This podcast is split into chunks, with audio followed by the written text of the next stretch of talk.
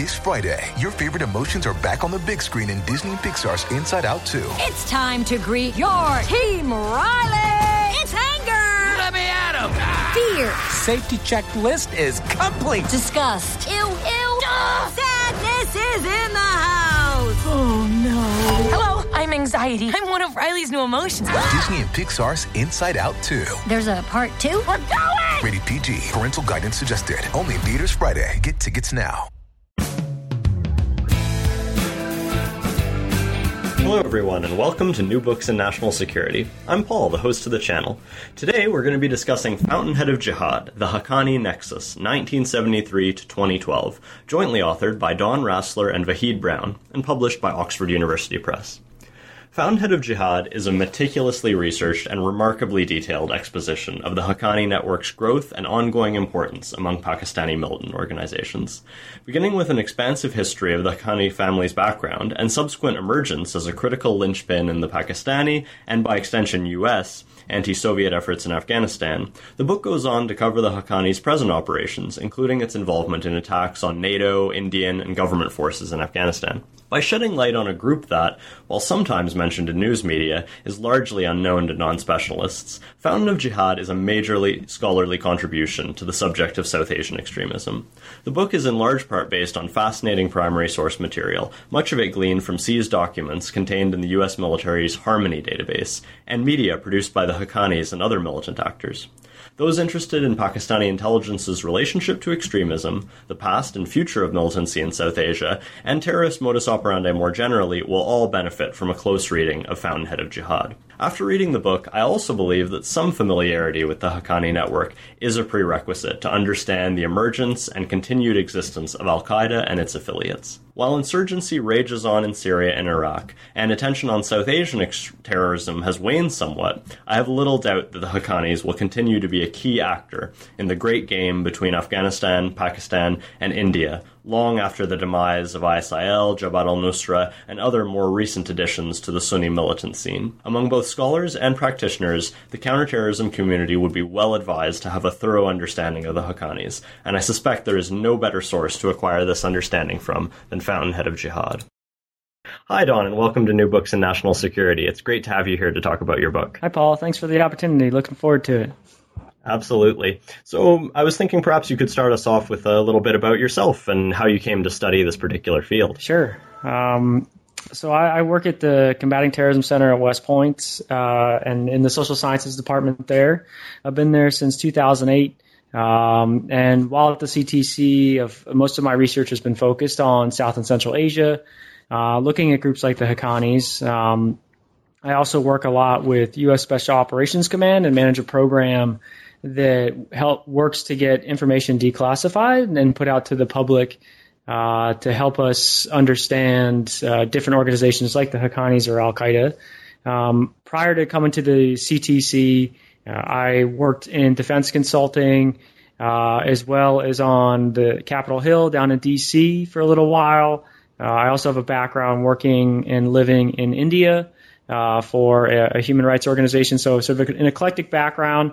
Um, master's in international affairs with a focus on security policy.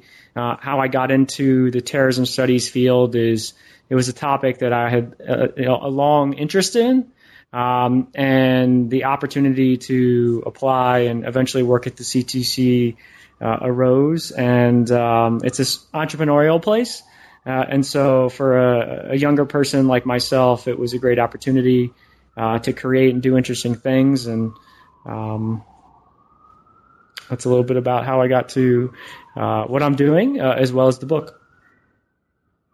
So, uh, how did you come to begin work with Vahid Brown on uh, Fountainhead of Jihad? Yeah, so when I started at the C T C, uh, Vahid, you know, the center's a small place, uh, and Vahid, uh, you know, the C- the center was founded in two thousand three, and Vahid, in about two thousand five, started to work with the C T C on a v- bunch of different projects. Uh, Vahid has a unique skill set. He's a he's an Arabist, um, so he has Arabic language skills as well as Farsi. Um, and so, you know, Vahid was working on different projects. And when I came to the C T C, um, I was asked to set up a South Asia research por- research portfolio. Uh, Vahid had done a lot of work in that area. Uh, he'd also looked extensively at the history of Al-Qaeda. And so, you know, in, in beginning to set up that program, uh, I reached out to Vahid. We had a variety of different conversations about uh, potential topics that we could pursue as a center, as well as collaboratively uh, that we thought would, you know, add, uh, inform key debates. Uh, and also, you know, trying to identify what the strategic gaps were in the literature. Um, one of the main pro- first projects that we actually worked on uh, was in two thousand seven or in two thousand eight, uh, looking at the early evolution of the Tehrik-i-Taliban Pakistan and the role of Baitullah Mehsud. Um, and then uh, after that, Vahid and I began to understand that, you know, through that work, uh, really the importance of the Haqqanis. Uh, and that there was a huge opportunity to provide value uh, and, you know, contribute to that problem set. Uh, and so Vahid and I just embarked on a multi-year journey to do that, uh, which was exciting uh, and involved, uh, at least for myself, travel to Afghanistan uh, and looking, seeking out, identifying different primary sources uh, and just trying to push that conversation forward as much as we could. Um, and Vahid and I still try and uh, work on different projects together, or at least talk about them. And it's been a pleasure to work with him. That's great. So the introduction sort of spells out the meaning behind the title and the subtitle of the book really nicely. Uh, I understand that Fountainhead of Jihad is the English translation of Manba al-Jihad, which is the name of the Haqqani Network's media studios, but there's a lot of other things going on in that title. Uh, so I was hoping you could unpack for us the various meanings of those key words in the title, Fountainhead, uh, Jihad, Nexus, and, and so forth. Sure. Uh...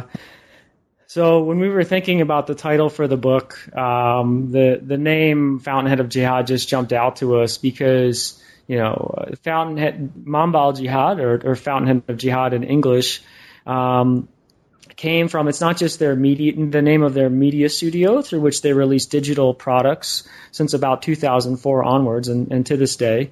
Um, but during the anti-Soviet jihad, there were a lot of different, a lot of the, you know, Afghan uh, and Arabic organizations that were active, you know, in in that conflict began to release a variety of different print media products, uh, and so there was this whole community of publishing houses, and um, the Haqqani Network uh, from nineteen eighty-nine to nineteen ninety-three actually ended up releasing um, three different magazines, uh, monthly magazines, uh, different versions in Arabic, Urdu, and Pashto.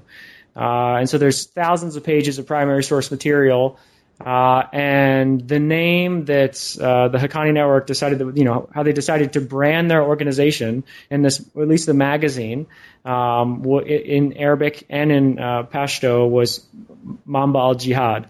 Uh, and so Fountainhead, you know, and the title comes from the name of the actual magazines that the Haqqanis produced themselves during this period, and sort of, the, you know, the title that they selected, I think, says a lot about um, the role that they viewed their organization playing in the region, uh, not only at that period, but also potentially into the future, which is something we try to unpack in the book.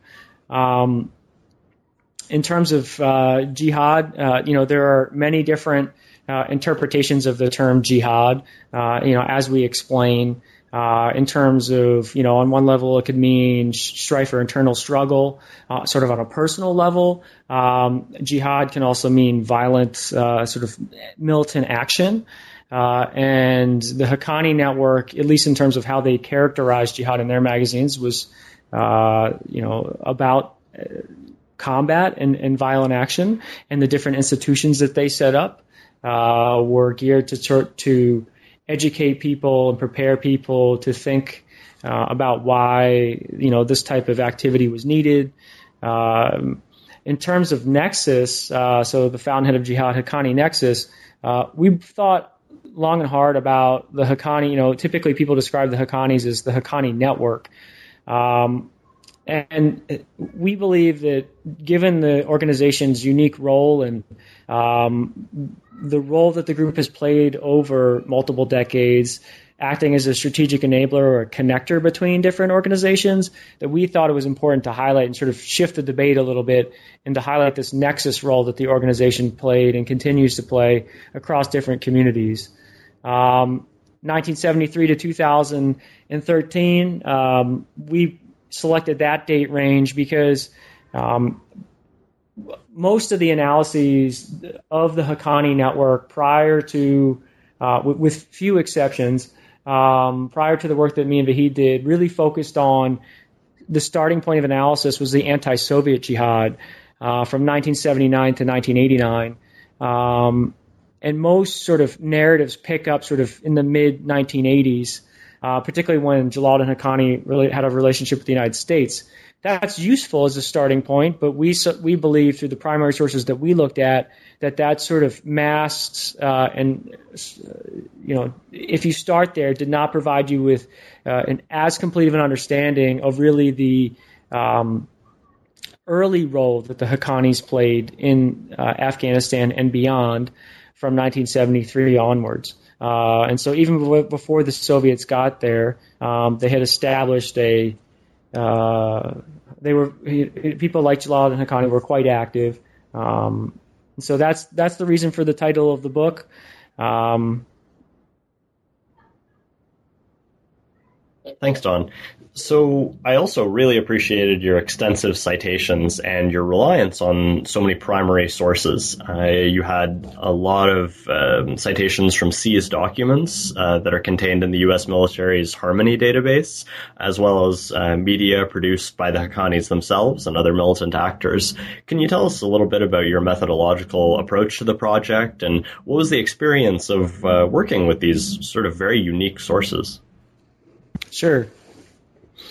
So when we began the project, uh, one of the things that, you know, Vahid and my my goal was to um, cast a net as, as wide as we could uh, to try and seek out literally everything that we could get our hands on in terms of like the discovery phase of the project for the Haqqani, about about um, the Haqqanis or produced by the Haqqanis or groups and organizations that might have something interesting to say about the organization. And so um, in that process, uh, we, you know, given some of the work that we do, it's have, you know, we do and have done at C T C, uh, you know, we look at uh, capture battlefield documents, uh, material recovered in places like Iraq and Afghanistan, uh, and working with different partners uh, within the Department of Defense. We have some of that material declassified uh, and pushed out for release. And so that was an initial place that we went to to try and um, look for information about the Haqqanis. And uh, within the primary database that this information is stored in, which is called the Harmony database, um, what we found was that there was a lot of information about um, the Haqqanis. Uh, and uh, this information um, was captured at safe houses associated with people like Jalaluddin Haqqani and his key lieutenants uh, during the early days of the U S invasion in October two thousand, October and November of uh, two thousand one. Uh, and what was interesting about this information was that it was primarily in Pashto and Dari.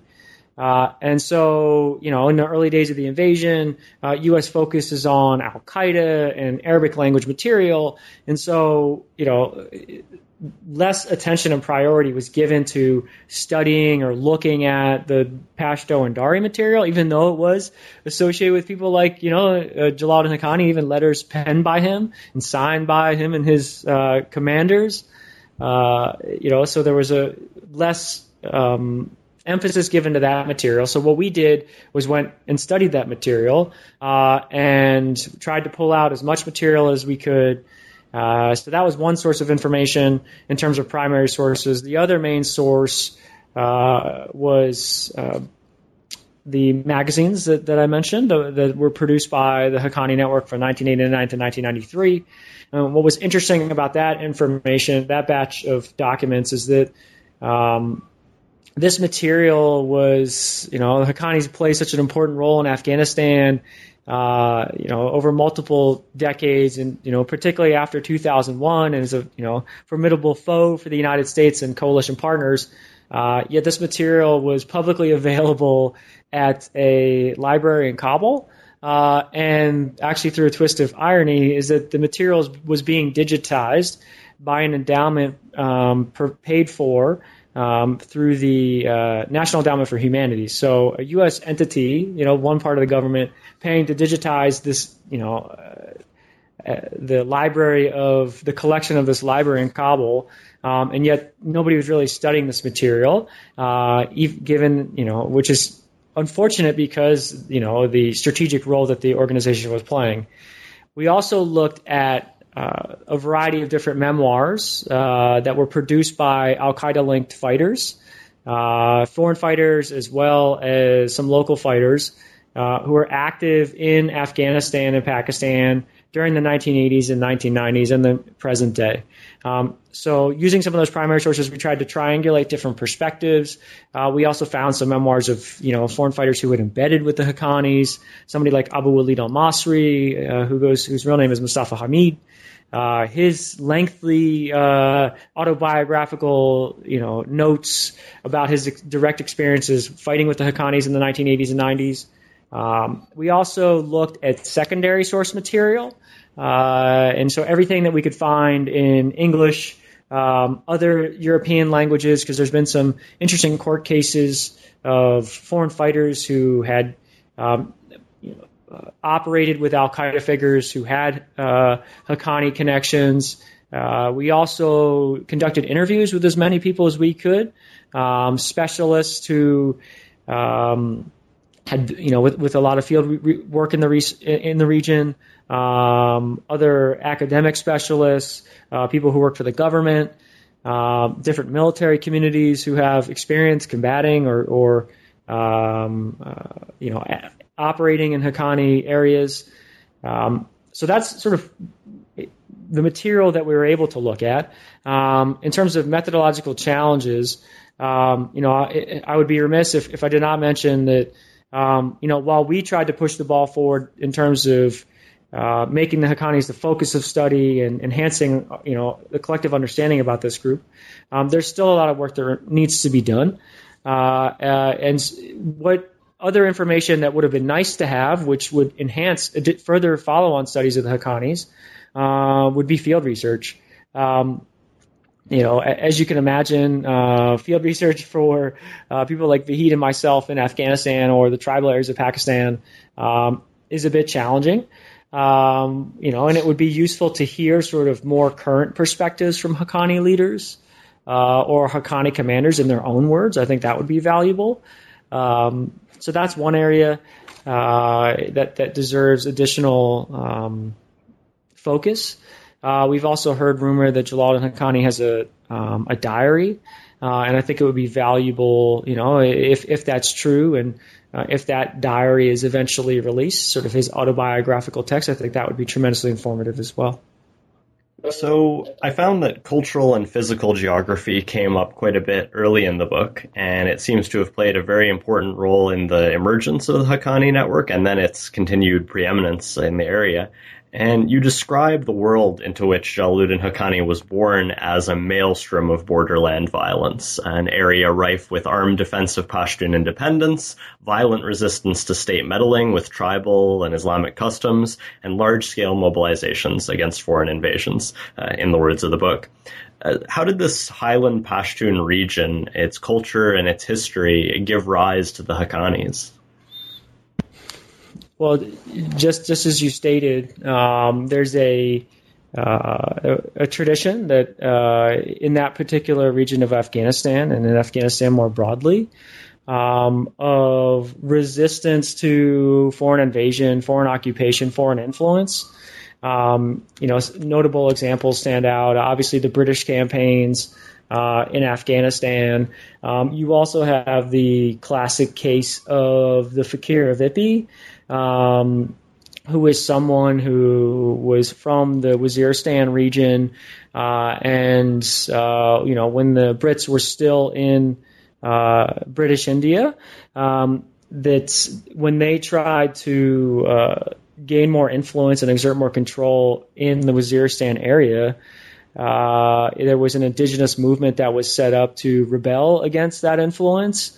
Uh, and so while nowadays um, different actors like the Haqqani Network who uh, reside in a place like Waziristan uh, focus most of their attention westward um, to, you know, U S forces, Afghan government, maybe Indian influence in Afghanistan. So focusing west uh, during the, you know, um, you know, prior days, uh, you know, they, you know, Fakir of Ipi, uh, looked eastward uh, to actually fight the British and their and their proxies, and would sort of mobilize different communities um, from places like Afghanistan, southeastern Afghanistan specifically, uh, towards their cause. And so, there's for these types of issues, tribal solidarity uh, plays an important role in uh, resisting this type of influence.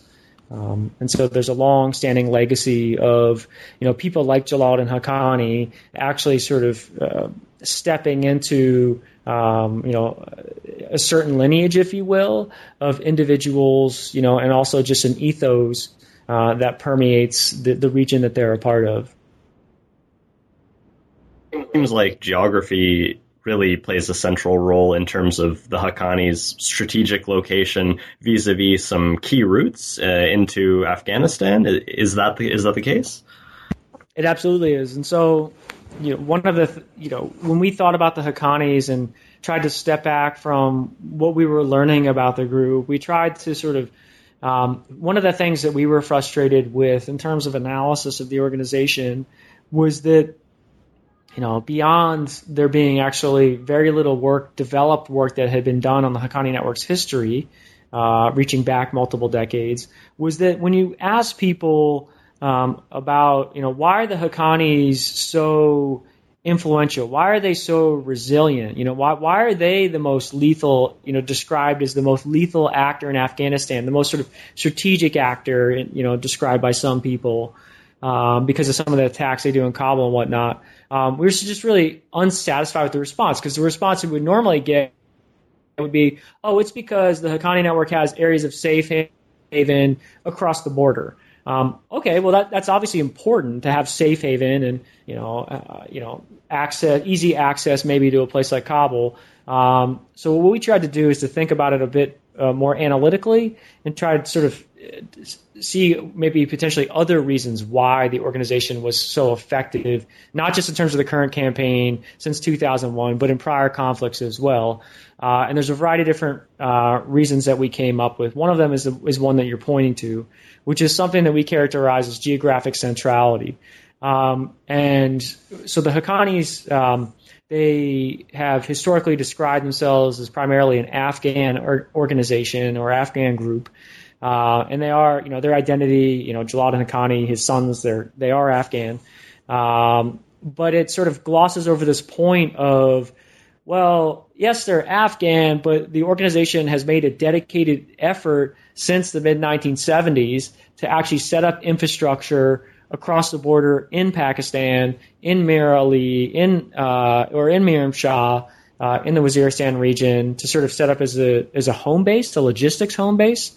Um, so there's that safe haven piece. But what was interesting about it is that um, we looked at some of the transfer of material uh, during the anti-Soviet jihad uh, and sort of where hardware w- was going through. And there's an interesting account uh, provided by a former director of Pakistan's Inter-Services Intelligence Directorate, uh, which he uh, discusses at length in a, in a book that he produced, uh, where he talks about how Um, I think it was up to a third of the material that was being funneled into Afghanistan to support the Mujahideen against the Soviets during that time was going through a key location, uh, you know, that was controlled by Jalaluddin Haqqani, uh, and specifically a base called Zawara, uh, which is in southeastern Afghanistan. Uh, and at this base, you know, uh, so you have all this material funneling through. Um, it's also an important location that uh, the Pakistanis actually decided to reinforce uh, when it was attacked by the Soviets, and to reportedly they also sent personnel there, which would you know was also a, a first for them to do. So there, there's that issue. Uh, that's the historic component. Um, you also see it's not really being an accident that um, when people think about, all right, well, what led sort of the conditions that led to the fall of um, the uh, Afghan government to the Mujahideen in the early nineteen nineties, um, one of the catalysts for uh, and major events that sort of preceded it was the fall of Khost Garrison uh, in the province of Khost in Afghanistan.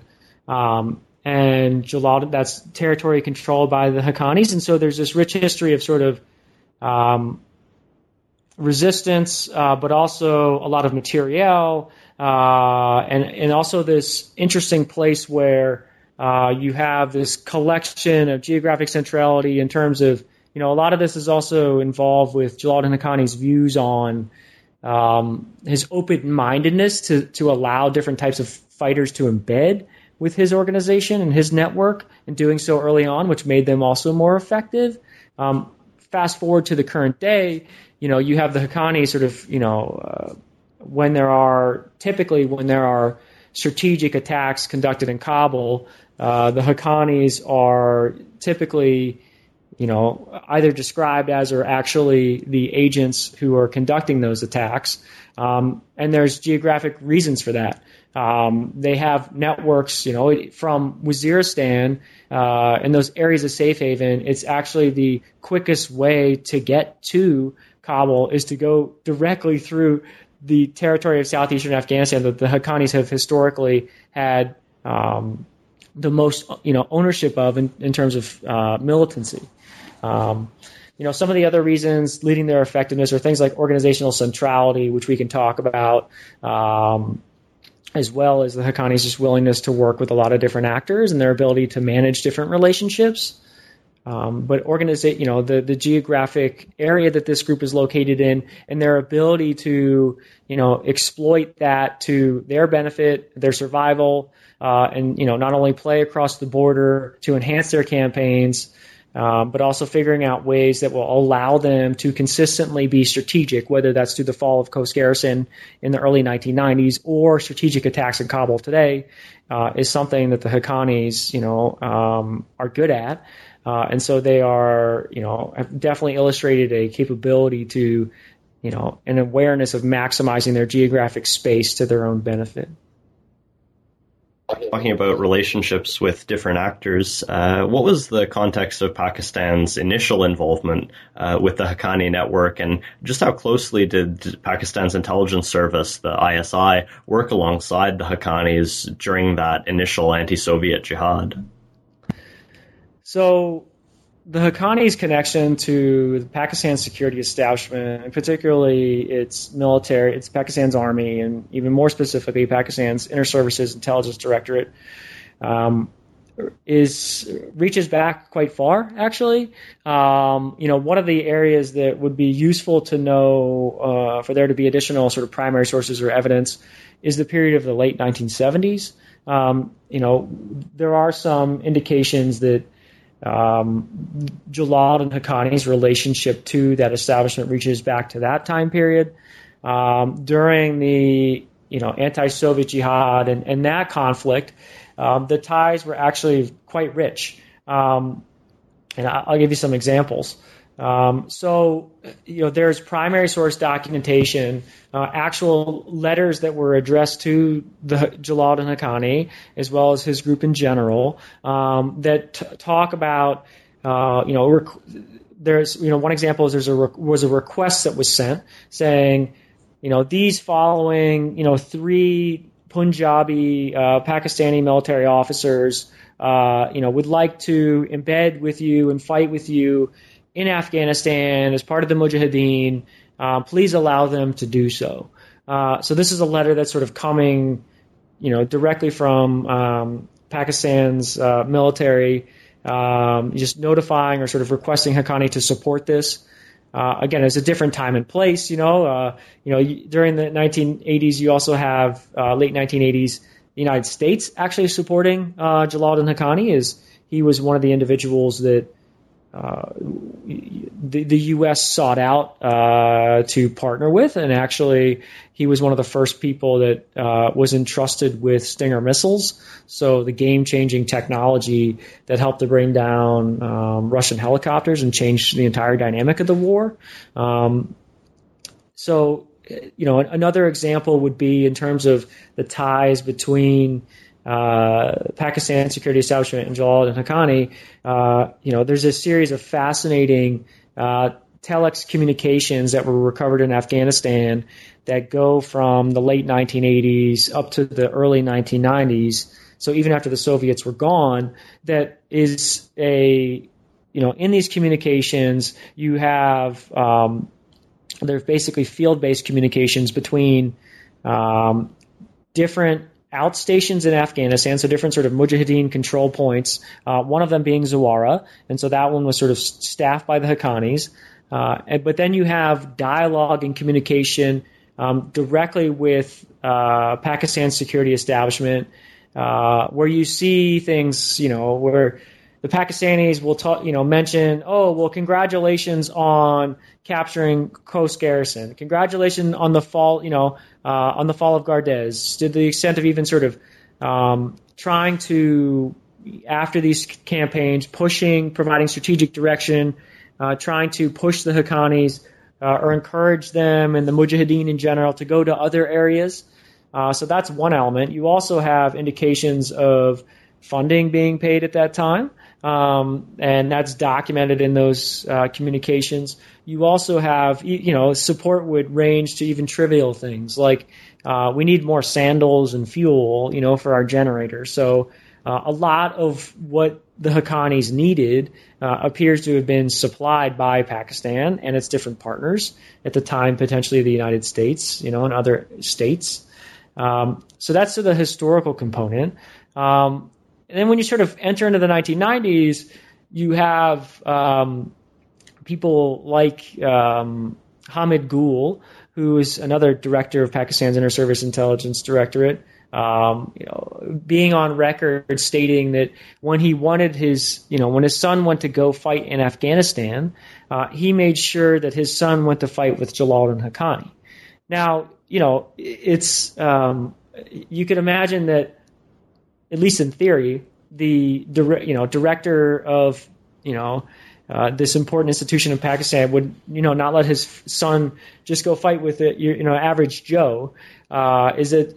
It clearly illustrates that Jalaluddin Haqqani was somebody that was trusted, was sort of in the inner circle, at least within um, uh, for somebody like Hamid Ghul, uh, and that he believed that maybe that was the best person that his son should go fight with. In terms of current day and the relationship between Uh, or at least the relationship between the Pakistani security establishment and the Haqqanis since two thousand one. Um, this has been a bit of a, um, you know, looking into this issue is a bit like looking into a black box. Um, you know, both organizations are covert organizations. Uh, and so it's, it's hard to establish with great fidelity what exactly that relationship looks like. Uh, however, there are various, you know, pieces of information that elucidate Um, the contours of that relationship, or at least what we think the contours of that relationship are.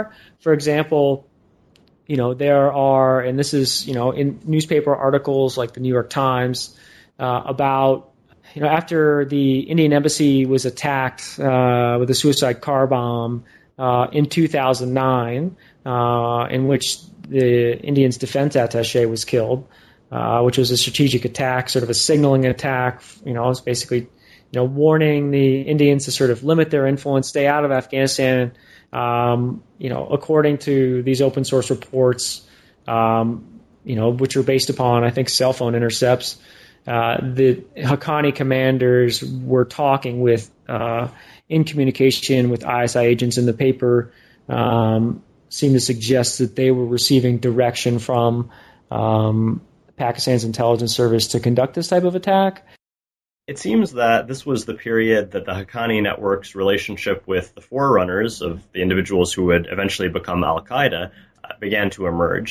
What was this initial relationship between the Haqqanis and these individuals like, and how has the Haqqani network's relationship with Al-Qaeda persisted to this day?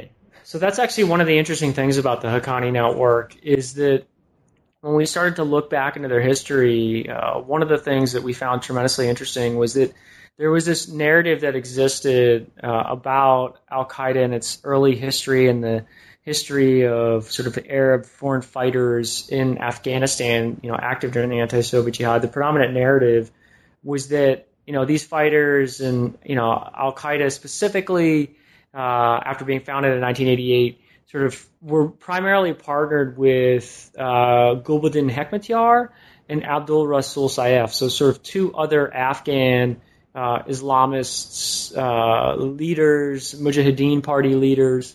Uh, and, you know, the, the foreign fighters, uh, as well as uh, Al-Qaeda after it was formed, uh, certainly had relationships with these two individuals.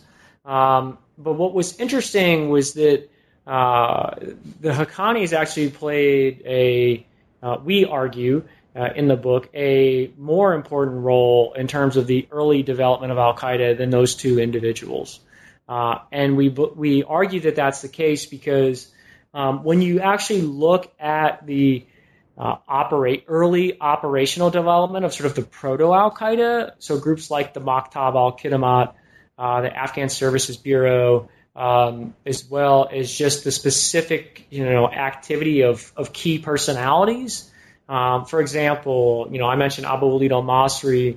Um, you know, he's, you know, has extensively documented through his own records uh, of, of sort of the evolution of Arab fighting units, uh, you know, alongside Jalaluddin Haqqani, uh, and that, that something that was different about Uh, Jalaluddin Haqqani, vice other leaders, was vice other Afghan Mujahideen leaders, was that he seemed to be a bit more uh, inclusive uh, and open-minded about uh, allowing these different Arab foreign fighters uh, to operate, you know, in his battle space and with his units.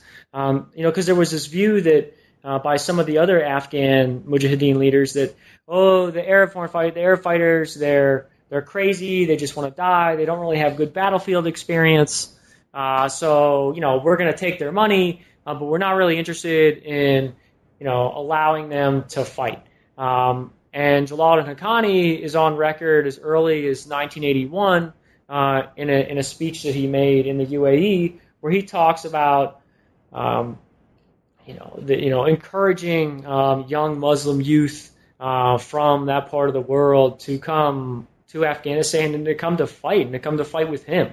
Uh, that wasn't a message that at that time that, uh, at least as we understand it, that other Afghan Mujahideen leaders were, were making. Uh, so he distinguished himself in that regard uh, in terms of allowing some of these individuals to fight. And so there's the element of, you know, the, you know, providing that opportunity, which is something that has continued, uh, you know, throughout the decades. And there's multiple examples of that.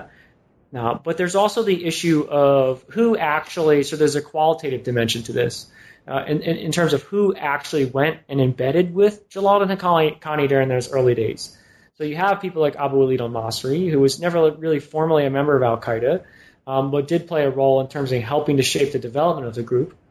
But you also have Al-Qaeda's, you know, first and second, you know, military commanders, uh, or, or the leaders of Al-Qaeda's military section, um, you know, when they were fighting in the early days in Afghanistan, they were also fighting alongside Jalaluddin Haqqani. Um, key battles that um, some of the other Arab fighters that were involved in uh, occurred in, in you know, southeastern Afghanistan. Um, you know, part of the reason why uh, the uh, community of terrorism scholars and academics have sort of missed this is they have sort of um, emphasized um, Arabic language material about Al-Qaeda, Uh, you know, which is obviously is important, uh, but you also need to look at, you know, I think where we provide value with, in terms of understanding that relationship is also through um, uh, Urdu and Pashto language material, primary source. Uh, so there's that issue, and also sort of switching the lens of analysis to, you know, from Peshawar, which was the main logistics hub for all the different groups, to also look at others, you know, what could be characterized as sort of other centers of gravity for the development, not just of the Mujahideen, but also for Al-Qaeda, particularly operational areas like uh, Loya Paktia, this, you know, uh, what is today Paktia, Aktika and Host, um, because that area is really where we saw the Arab fighters who would go on to lead al-Qaeda in its formative years really cut their teeth.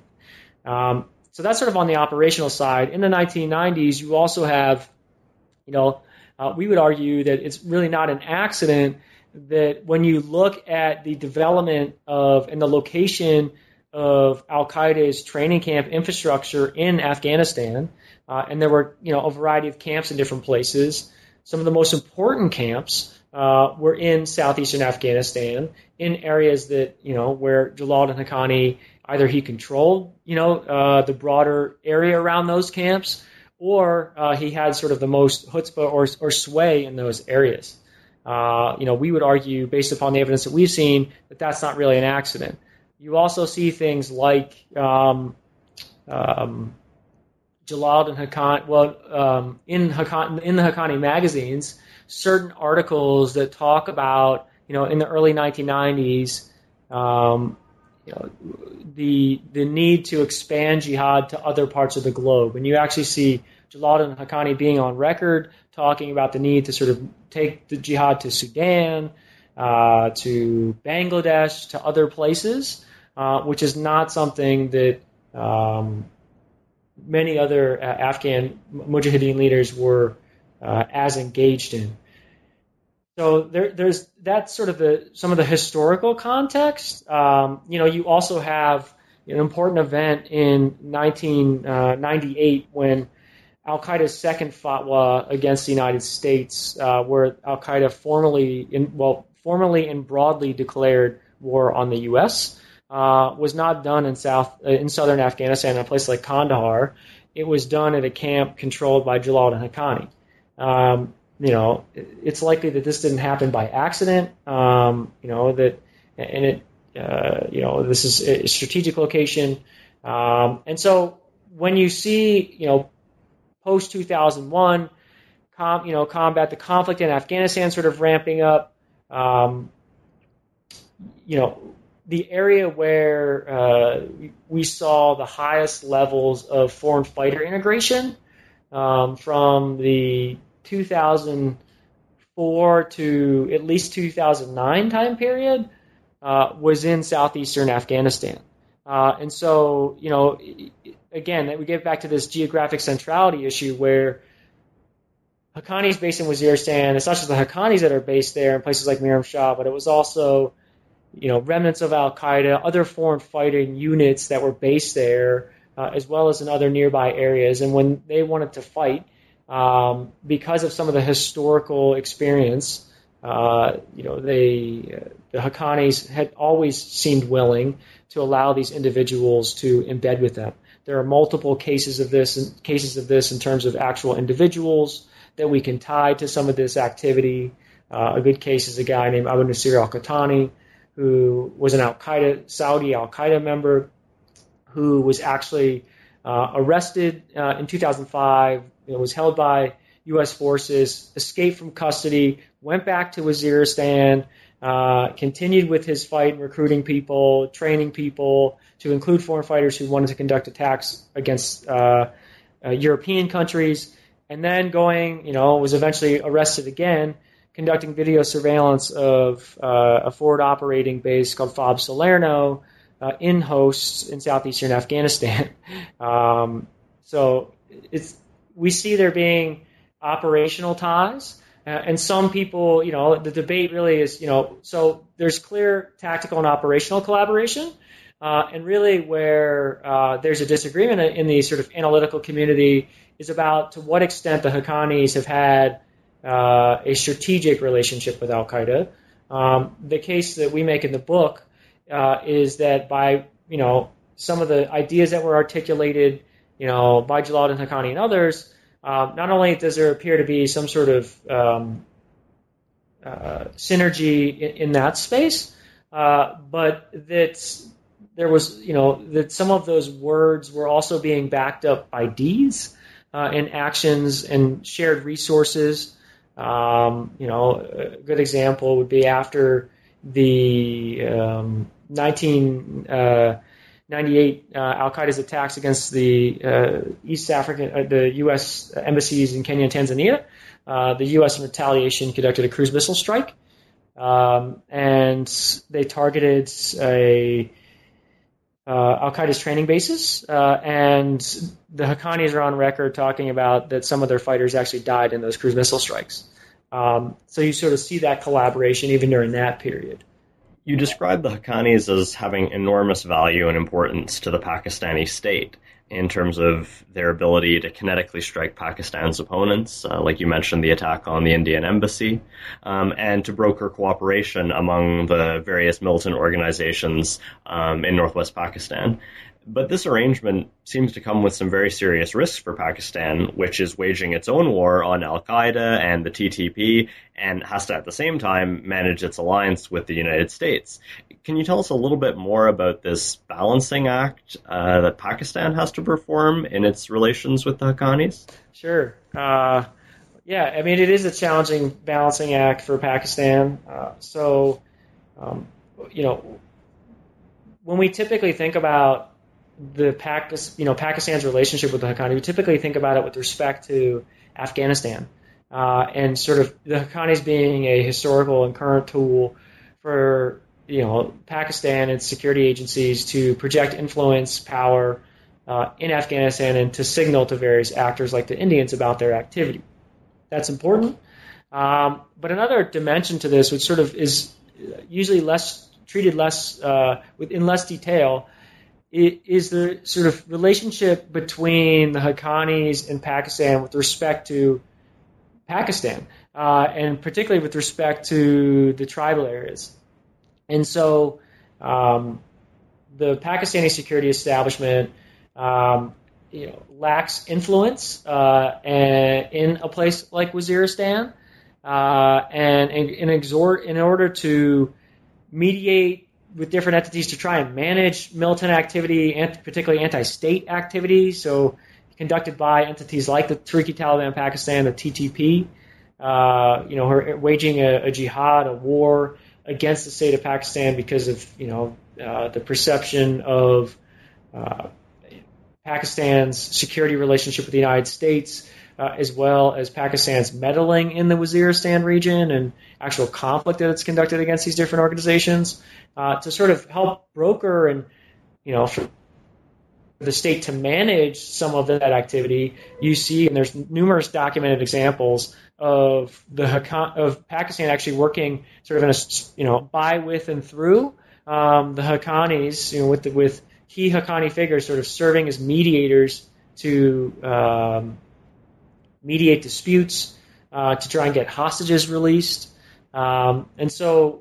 You know, you, you have this dynamic where Pakistan's in a difficult place because um, it has, you know, this historical relationship with Jalaluddin Haqqani, uh, with the Haqqani network. The Haqqani network has proven itself to be a, uh, at least um, at the surface level, a reliable and sort of trusted partner because of its ability to conduct strategic attacks like the Indian embassy attack uh, or other sort of engagements. Um, so it's useful in that regard, also useful, you know, on the Pakistan side of the border, as I mentioned. Um, yet uh, Pakistan faces a significant militancy problem in terms of its anti-state anti-state actors. Uh, and so how, why this is difficult for Pakistan is because groups like the T T P or elements of the T T P, uh, which is a uh, basically an alliance of different sub-tribally organized uh, units, which are usually geographically organized as well. Um, you know, elements of the T T P will plug in and fight, gain combat experience in Afghanistan, working with the Haqqanis. And so the Haqqanis are also in an awkward spot where they're sort of live in the same area as the T T P and need to sort of be on good grounds with some of the T T P actors and uh, the state of play in that region uh, and form alliances to do that. Yet for Pakistan to exert influence, you know, in Afghanistan, in in the Waziristan region, it also needs to rely on the Haqqanis. And the unfortunate thing, what's you know, what makes this even more challenging for Pakistan is that it actually it appears as though Pakistan does not have a, like many other good options uh, to play the type of role that the Haqqanis play in Afghanistan or in Pakistan.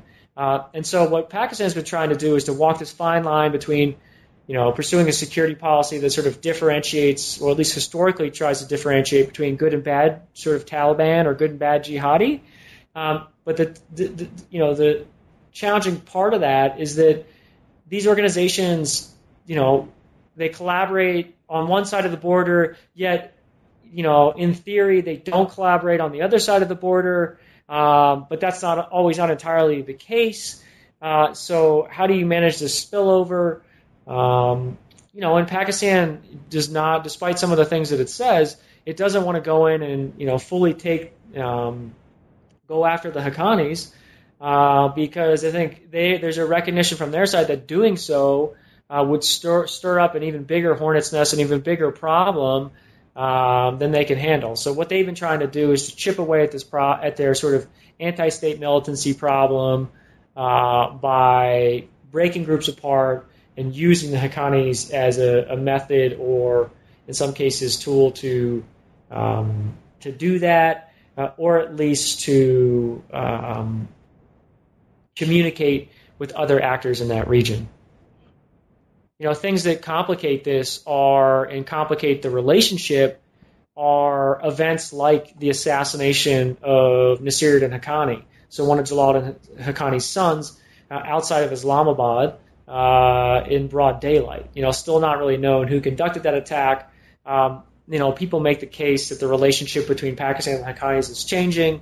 Uh, that that might be the case, uh, although it seems as though, uh, you know, You know, I guess the, what what I would argue is that there's not enough sort of definitive evidence to actually indicate that that's actually what's going on.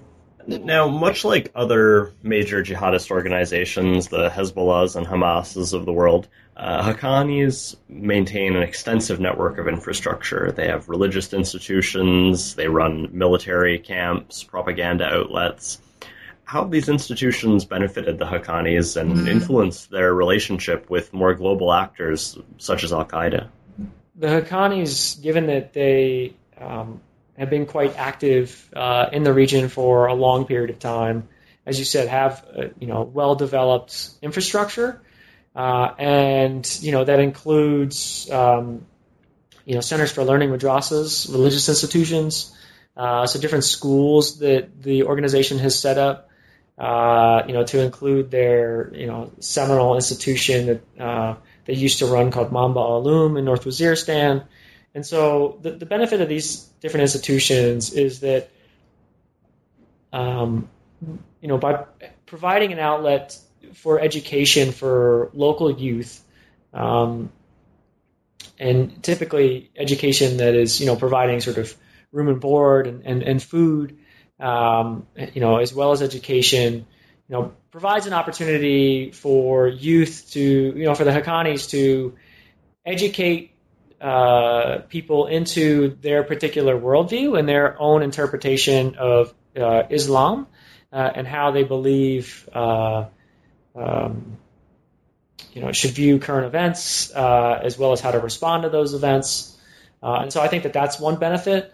Uh, you you know you also have uh, other benefits too in terms of this infrastructure, where the Haqqanis uh, have given you know um, linkages to places like Dar al-Uloom Haqqaniya, which is a uh, key uh, a seminal uh, madrasa in northwest Pakistan, out close to Peshawar, uh, where Jalaluddin Haqqani actually studied and taught for a period. So linkages with different um, religious parties in the country, uh, and sometimes the magazines talked about, um, you know, some of these relationships uh, and how sort of speculated how that they could be financial relationships as well.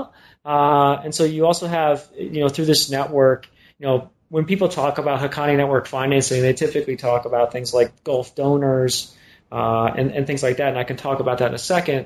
Um, But there's also this local network through which they can raise funds to sort of to contribute to the fight, to contribute to the jihad. Uh, and so that, uh, at least as we understand it, is a well-established network. Uh, you also have, you know, in places like the Gulf, um, the Haqqanis having uh, relationships with what appear to be uh, at least historical relationships with some powerful people. Again, different time, different conflict. Uh, but it's unclear to what extent some of those relationships might have carried over and continued. Uh, and it also appears, and it's it's hard to sort of pin these things down with you know uh, precise information. Um, but there appears it appears that the Haqqanis, you know, people, you know, uh, talk about the Haqqanis being involved in, in certain industries, um, whether that's things like real estate. Uh, in other parts of the globe, uh, or um, through transport uh, in Pakistan, or maybe even internationally, uh, as well as you know connections with maybe some transport things across the border in Afghanistan. Um, you know, and so it's it's. I think that the important takeaway with this is that the Haqqanis have been in business uh, for a long time. You know, one of the main ways that Jalaluddin Haqqani. Uh, just to sort of sh- illustrate his entrepreneurialism, is that after the you know anti-Soviet jihad, when the Russians left, there were a, was a lot of in a place like Khost at the airstrip in in in Khost. There's a lot of sort of downed planes and helicopters, and what he did was uh, took a lot of that material and sold it as scrap metal uh, and made money that way, uh, and so. You know, this is an organization that uh, has been around for over thirty years uh, and has relationships that, you know, likely reach back that far with certain uh, industries and, and also certain parts of the globe. Uh, and, you know, one of the most interesting documents that we read was um, actually on the cover of the Haqqani Network's magazines.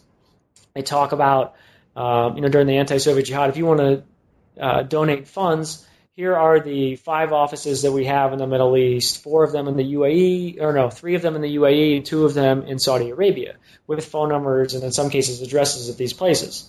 Uh, and, you know, the individual who was the first person to sort of set up that network, you know, he writes several articles in the magazines, uh, and he talks about sort of there being a team of people that were sent over to sort of facilitate these types of donations and financial relationships. Now, you can imagine that... Um, You know, the Haqqanis were doing that in the nineteen eighties, um, you know, you know, and I, and I can't say this with absolute certainty, but it's likely uh, or it, you know, that the Haqqanis probably have maintained some of that infrastructure uh, or at least have people who have seasoned experience over there uh, and, all, you know, ties and relationships. And the Haqqanis uh, have leveraged that to um, to do what they do, remain effective. Uh, you know, I think one of the interesting things is the Haqqanis and their resilience. And so you have this issue where, you know, the U S military coalition partners, Afghan, you know, military security forces are, you know, the Haqqanis have been a, a target of this organization, um, of all these different actors. Uh, and yet they continue to sort of be resilient and rebound. Uh, part of that is manpower, so sort of motivating people to continue to fight. Uh, maybe that's, you know, could be part of, Uh, their efforts in sort of the educational sphere, um, you know, and then you also have the resources to be able to keep things going. And I, I'm not saying that this requires a tremendous amount of resources, but yet um, the organization has been able to um, continue operations and do so in a uh, in a way that has you know, been somewhat strategic in certain areas uh, and difficult for the Afghan government and the U S you know, coalition forces to manage uh, since two thousand one. So uh, I think their infrastructure is something that needs to be taken seriously. And my personal opinion is that um, I think more could be done to understand that infrastructure uh, and also to sort of take it seriously in the sense that, um, you know, that it should be looked at over a long-term horizon. Um, because I think that really to understand it today is it really, you know, it needs to be informed by a solid understanding of what that infrastructure actually looked like in further detail than we currently have in the past. Interesting. Despite the U S's extensive drone campaign in really Haqqani heartland, uh, the network's focus seems to have remained solidly on regional targets. Do you think looking forward that there's any possibility of the Haqqani network becoming involved directly in attacks beyond South Asia? Or do you think that this is really going to remain contained by its uh, relationship with Pakistani intelligence? I think the latter. I think it, it, it, if if the current state of play holds in terms of what that relationship looks like between the Haqqanis and the uh, state of Pakistan, uh, I think that the dynamics of that relationship will um, continue, uh, will help to ensure that that relationship, help to ensure that the Haqqanis uh, stay more regionally oriented. Um, it also appears that that could also be something that they are actually... Um, that they understand that that's their comparative advantage, is actually acting uh, regionally and locally. So, um, so I, you know, that would be my read on that issue. Um, however, I think, you know, another interesting question is, given, you know, thirteen years of war, you mentioned the drone strikes uh, and the loss of, you know, an important variable here too is the loss of senior Haqqani family members and leaders, Nasir Haqqani, Badruddin Haqqani, um, you know, recently detained in Afghanistan, uh, Anas Haqqani, um, uh, Haji Mali Khan in Afghanistan, uh, a whole bunch of different individuals. Uh, and so, you know, could that push the group to be sort of more internationally oriented? You know, I don't think there's enough information to sort of... Um, come out with absolute certainty on that issue. Um, I think that um, it's unlikely that the Haqqanis, even if they were to have that viewpoint, uh, is that, you know, give, I don't see them acting in a way where they would be out front of, you know, an internationally, international attack or plot, uh, unless dynamics changed in the region and sort of the status quo changed. Um, I mean, so so that would be how I would think about that issue.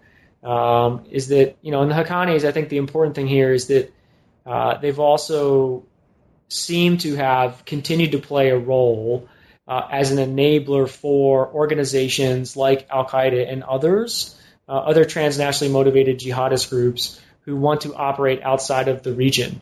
Um, and so, it, you know, I think that.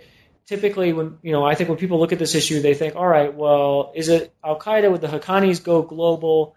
Um, I think th- that's one way to look at it, and that's important. But I also think it's important to sort of think about these this issue and this question in terms of like a system where, you know, there's a division of labor where you have um, entities like Al-Qaeda who benefit from their relationship with the Haqqanis in a local, regional context, Uh, and have historically, uh, and while the Haqqanis might not be the, the agent conducting an attack, um, you know, they from, you know, maybe another helpful way to think about this is from a material support perspective, uh, is that sort of looking at it through the lens of, all right, well, the Haqqanis through various periods of time have provided material support to Al-Qaeda, who has directly been implicated, you know, and involved in those types of international attacks. Um So I, you know, I think division of labor is important to think about with respect to this issue. Um, you know, but it's it's it's hard to know where this is going to go, uh, and you know, uh, and I, I think it's also important to recognize that um, things can change, uh, and who knows? I mean, after thirteen years of war and after losing a lot of family members, the Haqqanis might say, "Hey, look, this relationship isn't worth it anymore with Al Qaeda uh, or with transnational jihadis. We just want to focus on our local, regional fight." Uh, let them do their thing. Maybe we'll still maintain relationships. Uh, and so, you know, and, and that could even be what the relationship looks like today. Uh, it's just hard to accurate, you know, to sort of um, really make a judgment on that um, because of the lack of information, at least that exists in the open source, to uh, inform that question. Right. Well, it's been a fascinating discussion, Don. Uh, I'm wondering if you might let us know what's next for you. Any upcoming projects? Sure. Um, well, I have my, my hands in a, in a variety of different projects uh, at the C T C, um, um, editing some work looking at uh, evolution of Al-Qaeda in Iraq's financing, um, also helping out with a piece that looks at the evolution of Central Asian jihadist groups, Uh, active in Afghanistan and Pakistan since uh, nine eleven. Um, and I've also sort of um, uh, emboldened by uh, our Haqqani research, or at least inspired by it. Uh, I've also been involved in an effort to acquire uh, primary source material produced by other um, Pakistan and Afghanistan-based militant groups, uh, historical and current material. Uh, and so I've been, you know, we're, what we're trying to do is to set up, um, you know, a collection of material, which I think would complement other efforts that are going on uh, from other uh, scholars who are, who are do, working on similar projects. Um, personally, uh, in terms of other research, uh, I'm interested in looking at the evolution of transnational terrorism from Pakistan-based groups uh, and to look at it historically. Uh, and I hope to do that within the next uh, year or two. Interesting indeed. Well, thank you very much, Don, for joining us on New Books in National Security. Thanks, Paul. It's a pleasure.